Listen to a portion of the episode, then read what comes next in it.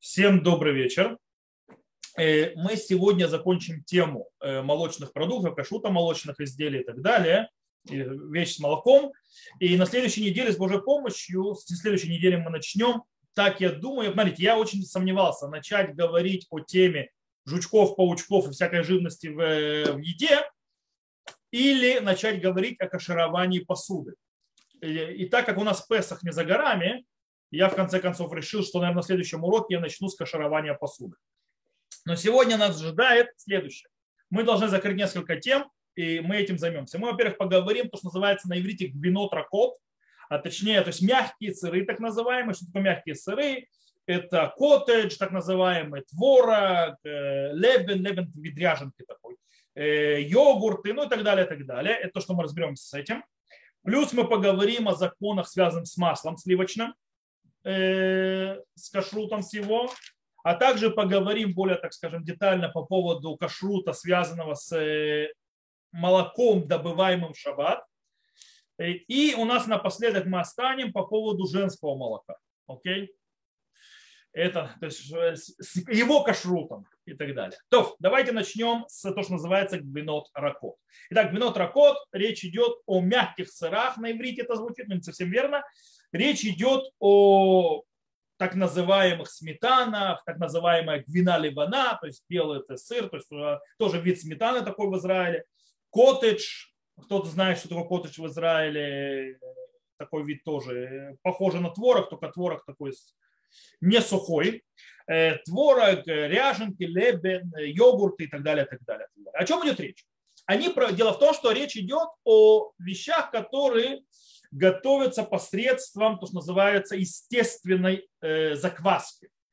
То есть э, мы кладем молоко, ставим молоко в теплое место, и оно, скажем так, э, абсолютно по своей природе с помощью микробов начинает, скажем так, начинается процесс проброжения, и оно становится более твердым первое, первое то, есть, то есть время, то есть первое этапе он превращается в такую как бы сыворотку, как бы, и потом он в принципе уже превращается в разные виды молочных продуктов, так называемых вина рака. Для того, чтобы, скажем так, ускорить процесс этого брожения, э, в производстве, то есть раньше в производстве, то есть люди делали даже дома, клали какой-то, скажем так, вид сыворотки или вид какие-то, значит, уже немножко, скажем так, э, забродившей, начинающий, то есть уже процесс бродивший, брожение и э, окисление э, сыров клали для того, чтобы процесс шел быстрее, потому что у них уже есть эти микробы, которые помогают процессу этого брожения перехода. Сегодня в современном э, системе приготовления всей этой молочной продукции все работает намного проще. Есть целые серьезные, хорошие, скажем так, продвинутые лаборатории, в которых производят разные виды так называемых микробов, которые помогают делать из молока разную молочную продукцию в соответствии с тем, что мы хотим сделать. То есть, да, и с вкусами и так далее, и так далее. То есть, в принципе, это уже намного сегодня все серьезно. Теперь, по этому поводу с этими сырами. Снова, у нас в вопросе кашрута здесь вопрос нееврейского молока. И есть вопрос, спор то есть между галактическими авторитетами по поводу, что с ними. То есть, да, что с этими э, с видами сыров э, и молочных продуктов, то есть йогурт и так далее, и так далее. Дело в том, что они не требуют, то есть для того, чтобы сделать эту молочную продукцию, не нужны энзимы. То есть, да, то есть как в сырах. Э, таким образом, для них не, нету никакого то есть системы, скажем так, чтобы их складывать в желудок животного и так далее. И, ну, короче, то есть того запрета, который существует в сырах, не существует в них. Дело в том, что их делают или с, с помощью э, этих микробов, или с помощью, э, скажем так, то, что их варят, или варят молоко определенным способом, или используют, скажем так, молочную сыворотку в определенных способах и так далее. В любом случае нет у нас проблемы с э, желудками некошерных животных, откуда добываются энзимы. То есть, в принципе, вроде не соответствует. Таким образом, у нас есть спор есть ли проблема нееврейского молока в этих видах э, продукции. И по этому поводу есть мнение, которое говорит, что, допустим, Приходаш и другие говорят, что здесь нет запрета. Почему нет запрета? По двум причинам. Первое. Э, у нас нет энзимов, ну, нет надобности в энзимах, по этой причине у нас нет вообще никакого подозрения, нет никакой проблемы, что кто-то вдруг будет делать это в желудке некошерного животного. Э, вторая вещь, э, нету опасения того, что не еврей использует молоко некошерных животных. Почему? Потому что из молока некошерных животных никакой молочной продукции не получится. Мы говорили, то есть потому что это ломит габен, то есть ни йогуртов, ни сметаны, ни коттеджев, ни творога из этого не получится никакого. По этой причине, то есть как бы нету всех тех проблем, из-за которых было бы релевантно запрещать молочную продукцию. Э, то есть э, не сделанную не евреем.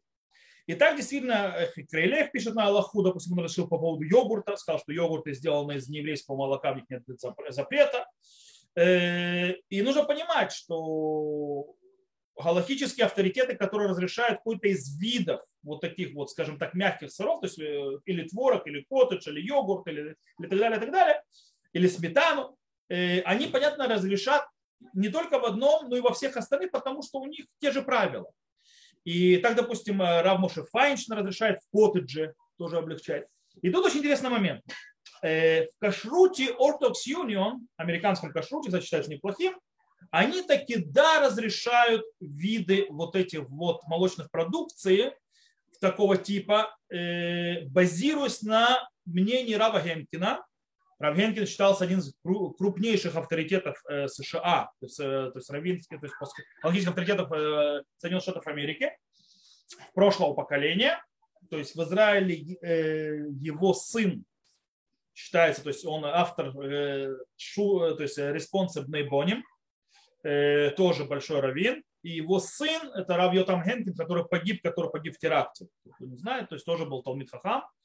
Э, вот. И как бы это внук Рава Генкина, о котором говорю. Так, и Рав Генкин, он разрешил это, базируясь на том, что там нету проблемы, так как это происходит с помощью микробов и так далее. То есть, с одной стороны, не, нету проблемы, что это будет использовано молоко некошерных животных, с другой стороны, нет даже проблемы и нет даже подозрения, что кто-то будет класть это в желудок или так далее, использовать энзимы от некошерного животного. Э, или животного некошерно зарезанного, таким образом нет проблемы. Он разрешает только с одним, с одним то есть, э, условием, что проследили, что все ингредиенты кошерны. И все. Э, и это, на это полагается Orthodox Union США. С другой стороны, есть большая часть галактических авторитетов считает, что и здесь нужно устражать Хахма, Хахмата Да, Аруха Шулхан и другие галактические авторитеты. Почему? они говорят, что это часть запрета гвинот акум, то есть это часть запрета сыров э, нееврейских. И там из-за того, что это был запрет баминьян, то есть, да, то есть был более тотальный запрет такой, глобальный, то не разделили между твердыми сырами, так называемыми, которые делаются через энзимы, и между другими видами э, изменения молока Э, в процессе брожения такого или иного, даже если там энзимы не используются. То есть запрет как бы тотальный и, э, скажем так, много-много-много э, аллахических авторитетов последних поколений таки да согласились, что этот запрет распространяется также и на творог, на йогурт, ну и так далее, и так далее. Между ними Радбас, Шурей Браха, Марах Альгаз, Хикейлев и еще многие другие. Есть еще виды э, таких вот, скажем так, молочных изделий, которые делаются с помощью э, вываривания. Это рикота называется или камьяк, э, я не знаю, как это по-русски называется, то есть и там, допустим, Шилтей Гибурим по этому поводу говорит, что здесь точно можно запрещать. Нужно запрещать. Почему? Потому что есть в этом бешуль. То есть в этом случае, когда варят, есть опасения в том, что это будет сделано в посуде, которая не кошерна. И будут проблемы. Окей. Это мнение, которое есть. Что делается на Галаху? На Галаху по-настоящему э, правильно устражать, как мнение большинства логических авторитетов, и не использовать нееврейское, то есть вот эти вот продукцию, сделанные неевреями, то есть нееврейского э, молока. Но те, кто хочет облегчить и полагаться на облегчающее мнение, он вполне может это делать. Поэтому есть много мнений, по этой причине, кстати, многие за границей это делают. И действительно есть за границей, то есть за пределами Израиля, множество э, э, кошерных организаций, которые таки, да, облегчают и полагаются на разрешающие мнения в йогуртах, в сметане, в, в твороге и так далее, и так далее, э, которые сделаны были не евреями, с тем, что есть минимальное то есть наблюдение, чтобы там не клали никаких некошерных ингредиентов. Э, это за границей. В земле Израиля э, обычай признаны, то есть как большинство алхимических авторитетов и кашрут, допустим, рабанут, ни один даже простой кашрут не дают на никакую молочную продукцию, никаким, под каким видом сделано из нееврейского молока, без того, что там это было, то, что называется, под наблюдением евреев, включая и надаивание. То есть, да, то есть, в принципе, только халав Израиль, то есть только еврейское молоко, это то, что принято в земле Израиля. Э, и это относится к сметанам и так далее, и так далее. Так это работает в Израиле. То есть, в принципе, это вот деление такое. И известно, что за границей, особенно в Советском Союзе, так было мое время, то есть когда еще не было рабанутов, так называемых, Белоруссии, Украины, России и т.д., не было кашрута в печати и так далее, а были списки. И мы знали, что делали по ГОСТу без, с кошерными ингредиентами, что по ГОСТу делали с некошерными ингредиентами. Естественно, то есть использовали творог и так далее, и так далее, потому что там не было по ГОСТу никаких некошерных ингредиентов, и понятно, что полагались на эти разрешающие мнения. Окей, переходим к следующему э, вопросу. Это вопрос э, масла, сливочное масло, хима на иврите.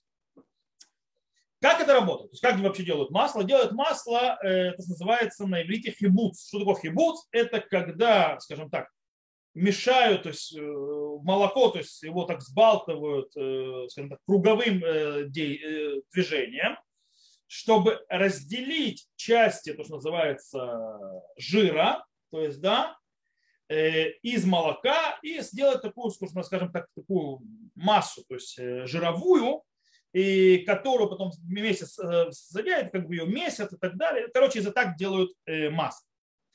И очень интересно, что по поводу нееврейского масла еще со времен Гаонов, то есть да, сразу после Гмары, до времен еще Решуним, со времен Гаонов было спор между обычаями, как относиться к маслу, сделанному из нееврейского молока, сделанному неевреем. И у нас есть два мнения, то есть два обычая, которые были со времен Гаонов. Есть запрещающие обычай и разрешающие. Окей, начнем с того, почему те, которые запрещают, запретили. По-настоящему э, они запретили это из-за закона нееврейского молока.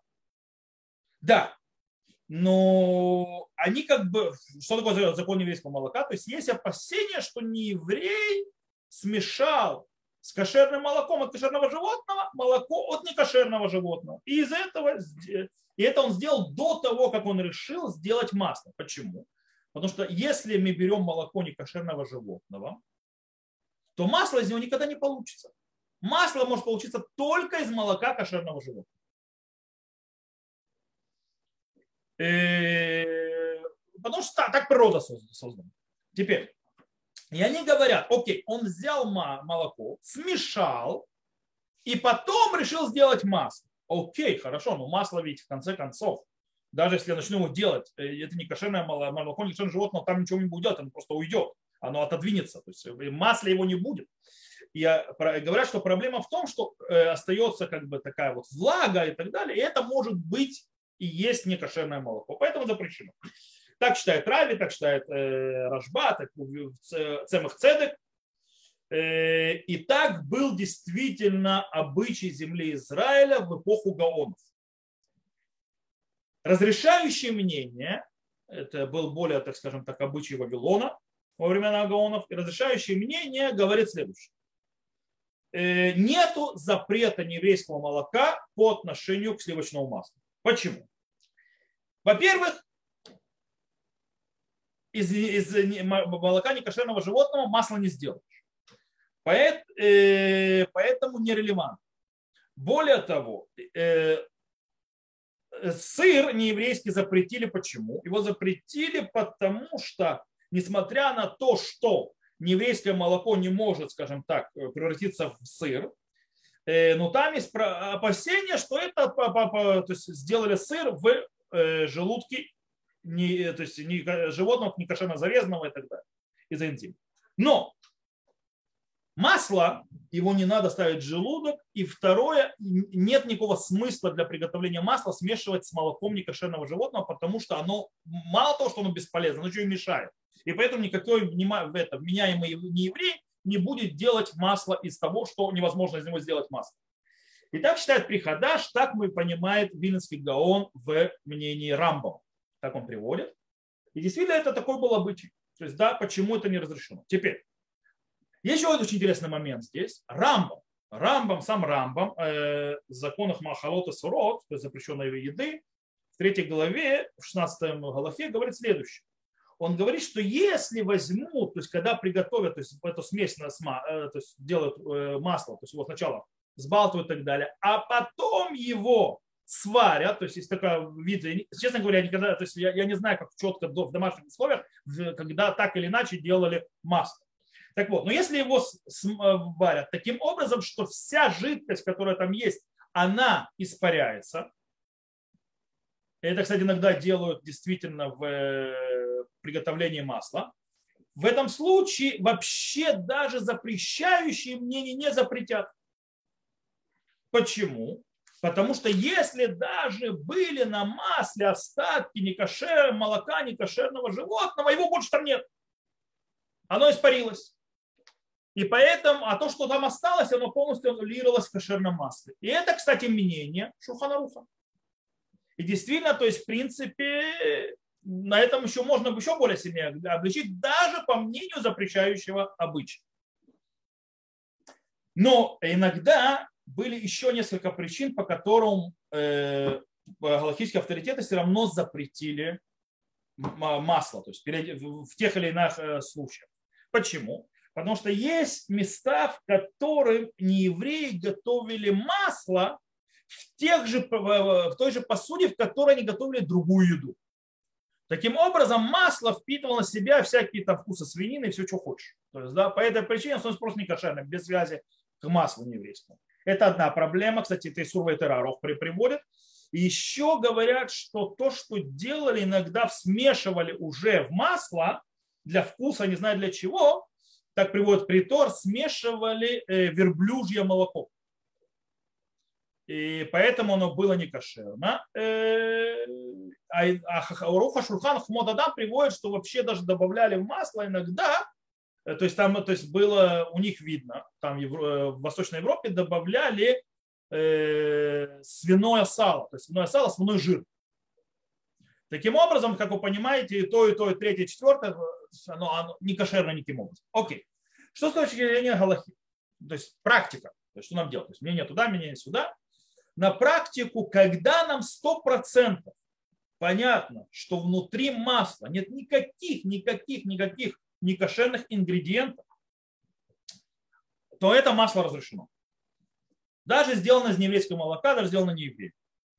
Э, почему? Потому что нас есть правило. Это спор в законе мудрецов. Когда мы говорим спор с законом мудрецов, мы идем за облегчающим мнением, тем более, когда это облегчающее мнение является мнением большинства галактических авторитетов. А большинство галактических авторитетов действительно говорят, что масло, тем более, если его выварили, то есть испарили из него всю жидкость, а так это делают сегодня, то вообще там нет никакого запрета, если все ингредиенты кошерные. И действительно, э, это обычай большинства кашрутных, то есть организаций, которые разрешают и облегчают в масле, сливочном масле, сделанном из нееврейского молока неевреями, когда проверка идет на то, чтобы там были кошерные ингредиенты и не было никаких некошерных добавок. Этого достаточно. Этого достаточно. Есть те, которые мегадрин, то есть за те, кто устражают и предпочитают пользоваться только еврейским маслом, маслом сделанным евреями и ничем другим. Но это, как говорится, каждый имеет право то есть, идти по мнению, которое то есть, он считает, кто хочет устражать, он имеет право, естественно, полностью устражать, если у него обычай, который был в земле Израиля в свое время и так далее. Но есть много мнения и места и облегчений. Это с точки зрения масла. Сейчас мы немножко поговорим о кашруте, связанном, уже немножко это упоминали, но мы сейчас то есть более детально и более четко объясним это. Мы более говорили, кстати, об этом больше, наверное, в законах Шаббата. Это по поводу молока, которое надоили в Шаббат. Дело в том, что Гмара в трактате Шаббат говорит, что доить животное в шаббат – это запрет Торы. Это запрещенное действие в Торе. Теперь, с другой стороны, если ты не будешь э, доить э, животных, коров и так далее, и это приводит им к страданиям. То есть они от этого страдают, у них от этого боли и так далее, и проблемы. Таким образом, Аллаха говорит, так принято на Аллаху, что можно попросить, то есть не еврей может, в принципе, то есть можно у нееврея попросить, чтобы он надоел шаббат. Обычно мудрецы запрещают нам, нам просить что-либо, чтобы не еврей сделал какое-то запрещенное действие. Но в этом случае мудрецы не запретили, потому что есть царь Балей Хаим, то есть есть страдания животного, и мудрецы в этом случае из-за, кстати, это тоже закон Торы, страдания животного, мудрецы сказали, что мы здесь не запрещаем. То есть сказать не еврею, потому что сказать не еврею сделать какое-то действие, это запрет мудрецов. Сказали, что мы не запрещаем. И поэтому, если он, то есть мы можем сказать не еврею, чтобы он надоил животное.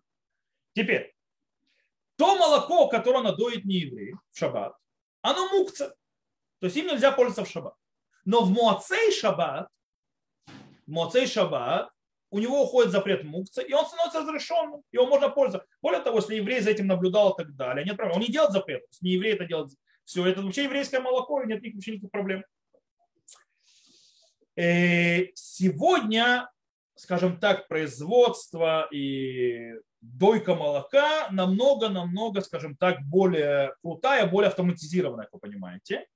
И сегодня это происходит абсолютно по другой системе. Есть сегодня машины, которые, в принципе, доят коров. В принципе, что делают? Подводят корову к этим машинам, э, к вымени такие присоски присоединяют и включают машину, машина начинает доить э, корову.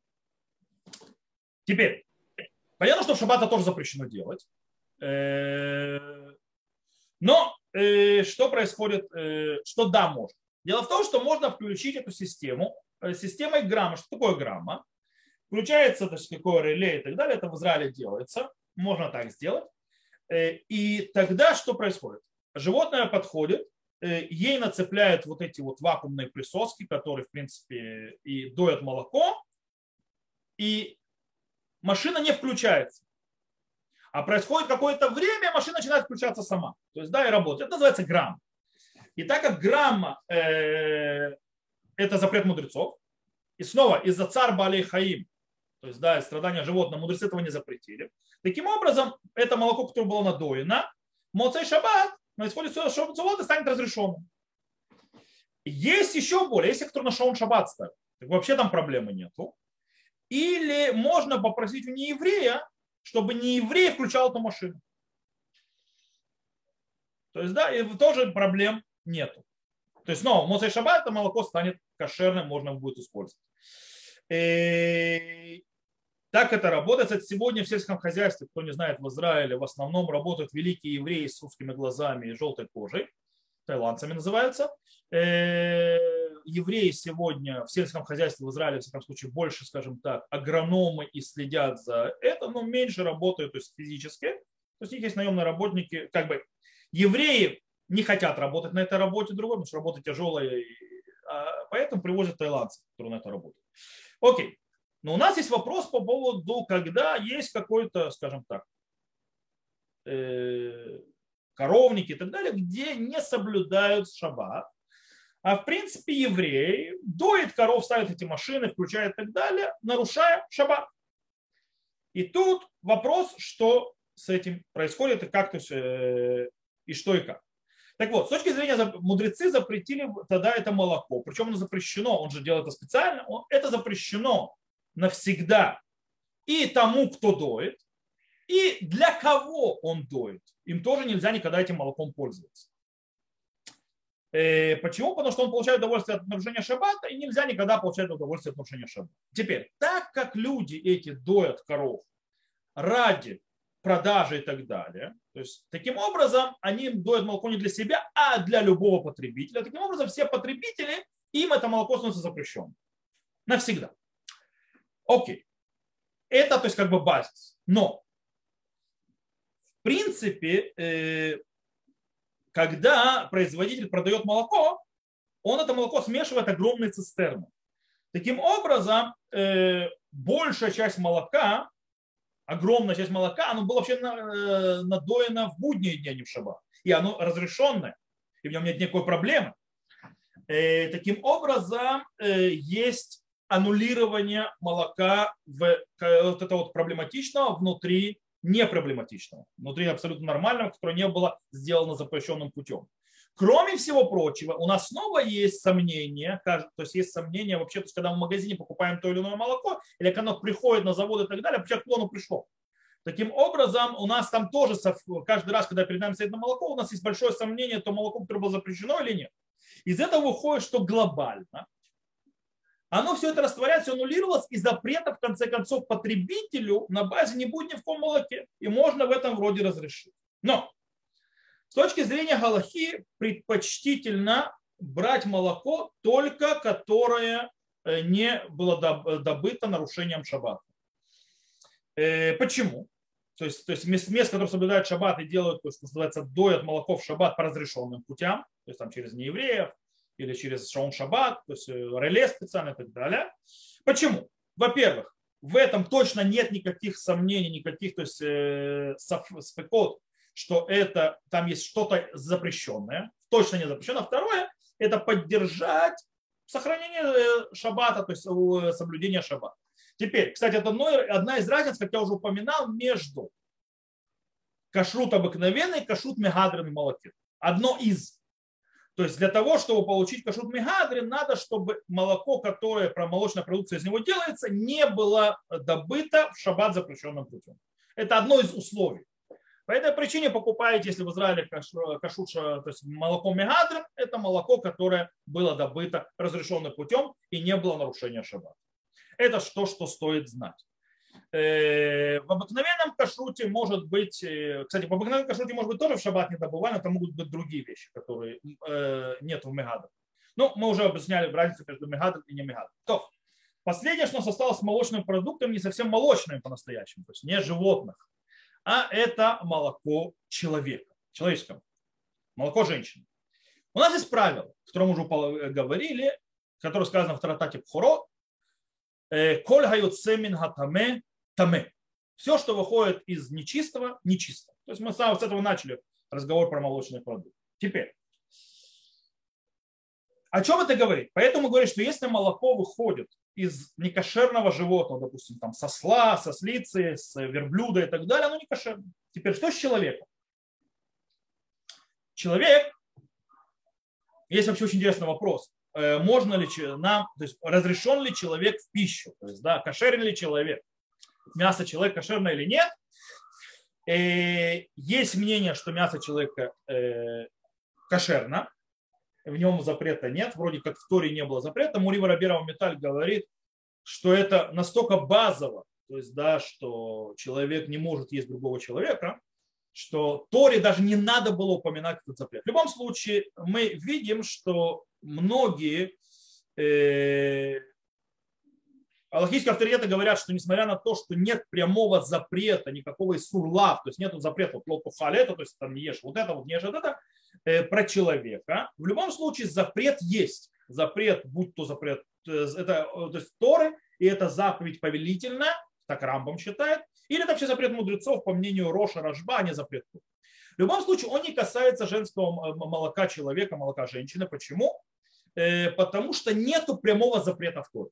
Окей? Из-за того, что нет прямого запрета в Торе, это не из сурла, то есть не делай, то нет, то это не поня... на это не распространяется понятие, выходящее из некошерного некошерного. Потому что если это мацватасе, то есть то, то это не правило не работает, если это запрет мудрецов, тем более не работает. Э, и в принципе нет запрета пить женское молоко. Окей? Понятно, мы про детей вообще не говорим. Мы говорим то есть, про людей, которые уже постарше. Не но это базис, но наши мудрецы запретили, э, э, скажем так, потреблять молоко напрямую из женщины. Э, почему? Э, этот запрет стоит на том, то есть для тех, кто уже не младенец, этот запрет стоит на том, что э, может быть по ошибке люди ошибутся и раз, разрешат себе, смотря на это, пить не кошерное молоко, не кошерное животное. Почему? Они скажут так, то есть на чем запрет стоит? Они скажут так, же человеческое мясо, человек запрещен в пищу. Но молоко человеческое не запрещено. Из этого мы выходим, что нет связи между запрещенной едой, животным или так далее в пищу или мясом в пищу, и между тем молоко, его молоком. И таким образом они, допустим, э, верблюд запрещен в пищу, но верблюжье молоко нет. И поэтому мудрецы запретили и женское молоко тоже. Теперь, женское молоко, когда да, будет разрешено, оно будет разрешено, если оно, молоко вышло из женщины. То бишь, например, женщина его откачала в отдельную бутылку, тогда оно будет разрешено. И в этом случае оно не считается молоком с точки зрения запрета мясного и молочного. То есть э, на женское молоко не распространяется запрет молочного и мясного. Нет связи. Потому что весь запрет мяса с молоком – это лот, то, есть лот и вашель гдиба халевимо. То есть да, не вари козленка в молоке матери. То есть это распространяется только на животных, даже на птицу. Тем более на, на людей это не распространяется. Теперь, как мы сказали, мудрецы запретили, скажем так, потреблять молоко напрямую женщины, и разрешение это осталось только для младенца. Только младенцам можно. Тем более, окей. До какого возраста младенцу разрешено пить молоко матери напрямую из ее груди? То тоже есть ограничение. То есть люди не знают, что есть Аллаха по этому поводу, что есть возраст, после которого уже нельзя. Э, возраст говорит, что 24 месяцев от рождения, то есть до двух лет, ребенок может спокойно, без проблем то есть брать молоко с материнской груди, и в этом нет никакой запрета. После 24 э, месяцев, когда ребенок дошел до этого возраста, если он продолжает сосать молоко на постоянной основе, не прекращая его, то ему можно это делать до 4 лет, а если он болезнен, то до пяти. После этого он переходит в статус, как все остальные, и ему больше нельзя потреблять женское молоко, материнское молоко напрямую из груди. Как всем остальным. Теперь, э, но, е, но в этом возрасте между 24 месяцами и 4-5 лет нужно, чтобы он, э, то есть для разрешения нужно, чтобы было постоянное, то, что называется не прекращающееся, то есть это постоянство, то есть да, при принятии молока. Если же он на 72 часа прекратит потреблять молоко, то есть садь молоко, причем он прекратит это не из-за болезни, допустим, не то, что он заболел, то есть это, а прекратит просто, то с этого момента это считается полным перерывом, и он уже больше не имеет права, нельзя ребенку дальше давать женское молоко из груди матери, потому что это уже запрет, как всем остальным людям. Так выходит из Мари в Ктубот, так выходит из Шурхана. Есть вопрос очень интересный по поводу закона молока от неевреев. Это связано с кормилицами в основном. В Ишаягу мы учим, что нет разницы между, у пророка Ишаягу мы учим, что нет разницы между молоком нееврейки с точки зрения кашрута и молоком еврейки. То есть нет запрета особенного. Так сказано, в Гаюм Лахим Оманеха, Саротеги Маникотеха. То есть, да, и будут цари, то есть, да, твоим, то есть, как бы, уманеха, то есть, имеется в виду, они будут твоим воспитателем, и э, женщины очень, скажем так, статные, то есть, большого, то есть, высокого ранга, будут тебя кормить. Ну, это по народу Израиля, то есть, избавление и так далее. То есть, мы видим, что, в принципе, женщины не еврейские, которые будут на, на большом статусе, то есть, они будут кормилицами.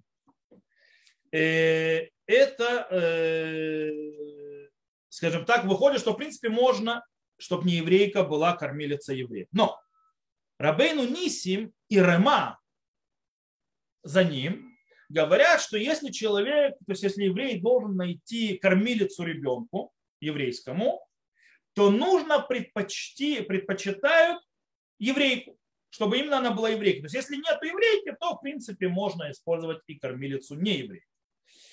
А есть очень интересно, Рама в Турат Хатах приводит интересный обычай. Он говорит, что был обычай, что если взяли, скажем так, наняли кормилица не еврейку, то был то, что называется минхак хасидут, то, что называется э, обычай благочестивых, чтобы попросить у этой нееврейки, чтобы она ела только кошерную еду, пока она кормит э, ребенка еврейского. Почему? Потому что дело в том, что известно всегда, что то, что, то есть очень важно, что женщина, до сих пор известно, очень важно, чтобы женщина то, что она, е, что она ест во время кормления. Почему? Потому что то, что она ест, влияет также на какое молоко и какие витамины и так далее потребляет ребенок. Поэтому говорят, то есть и не потреблять всякую гадость во время кормления, потому что это ребенок получает. Э, и дело в том, что известно, то есть, что говорят наши, наши мудрецы, что некошерная еда приводит к отуплению, то есть да, отупление сердца, отупление то есть, благочестия, даже к затуплению мозга. То есть, э, то есть приводит то есть, атимут. Да? Таким образом, говорят, что это может передастся ребенку. То есть, да, через э, эту кормилицу. То есть, если она будет есть некошерную еду. Э, то есть она будет некошерную еду, и вот это вот будет влиять на ребенка. Поэтому то есть, понятно, что это не так. То есть, да, э, потому что наши мудрецы говорили по поводу человека, который сам ест, то есть некошерную еду, а не то, что кормилица кормит его молоком, она ест некошерную еду и кормит его молоком. Но хата, хата, то есть Рамав Турат Хатат приводит, что Мингак Хасидут именно, то есть обычай, то есть, правед, то есть праведных евреев, заботиться о том, что если кормильца не еврейка, чтобы она ела кошерную еду. То, смотрите, на этом мы закончили все вопросы глобальные, то есть, которые связаны с э, молоком, молочной продукцией, кашрутом с ним.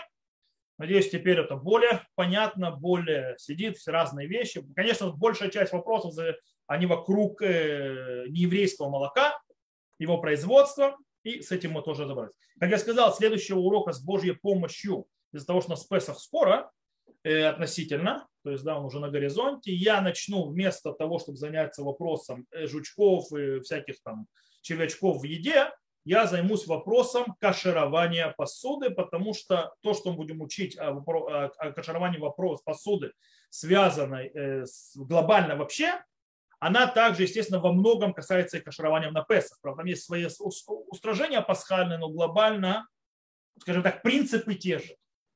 Э, и с Божьей помощью мы это начнем тогда. Смотрите, то есть на этом моменте мы, я заканчиваю урок, то есть он был короткий относительно сегодня, и запись я выключаю. Те, кто слушал запись, всего хорошего, до новых встреч. Запись отключается на этом моменте.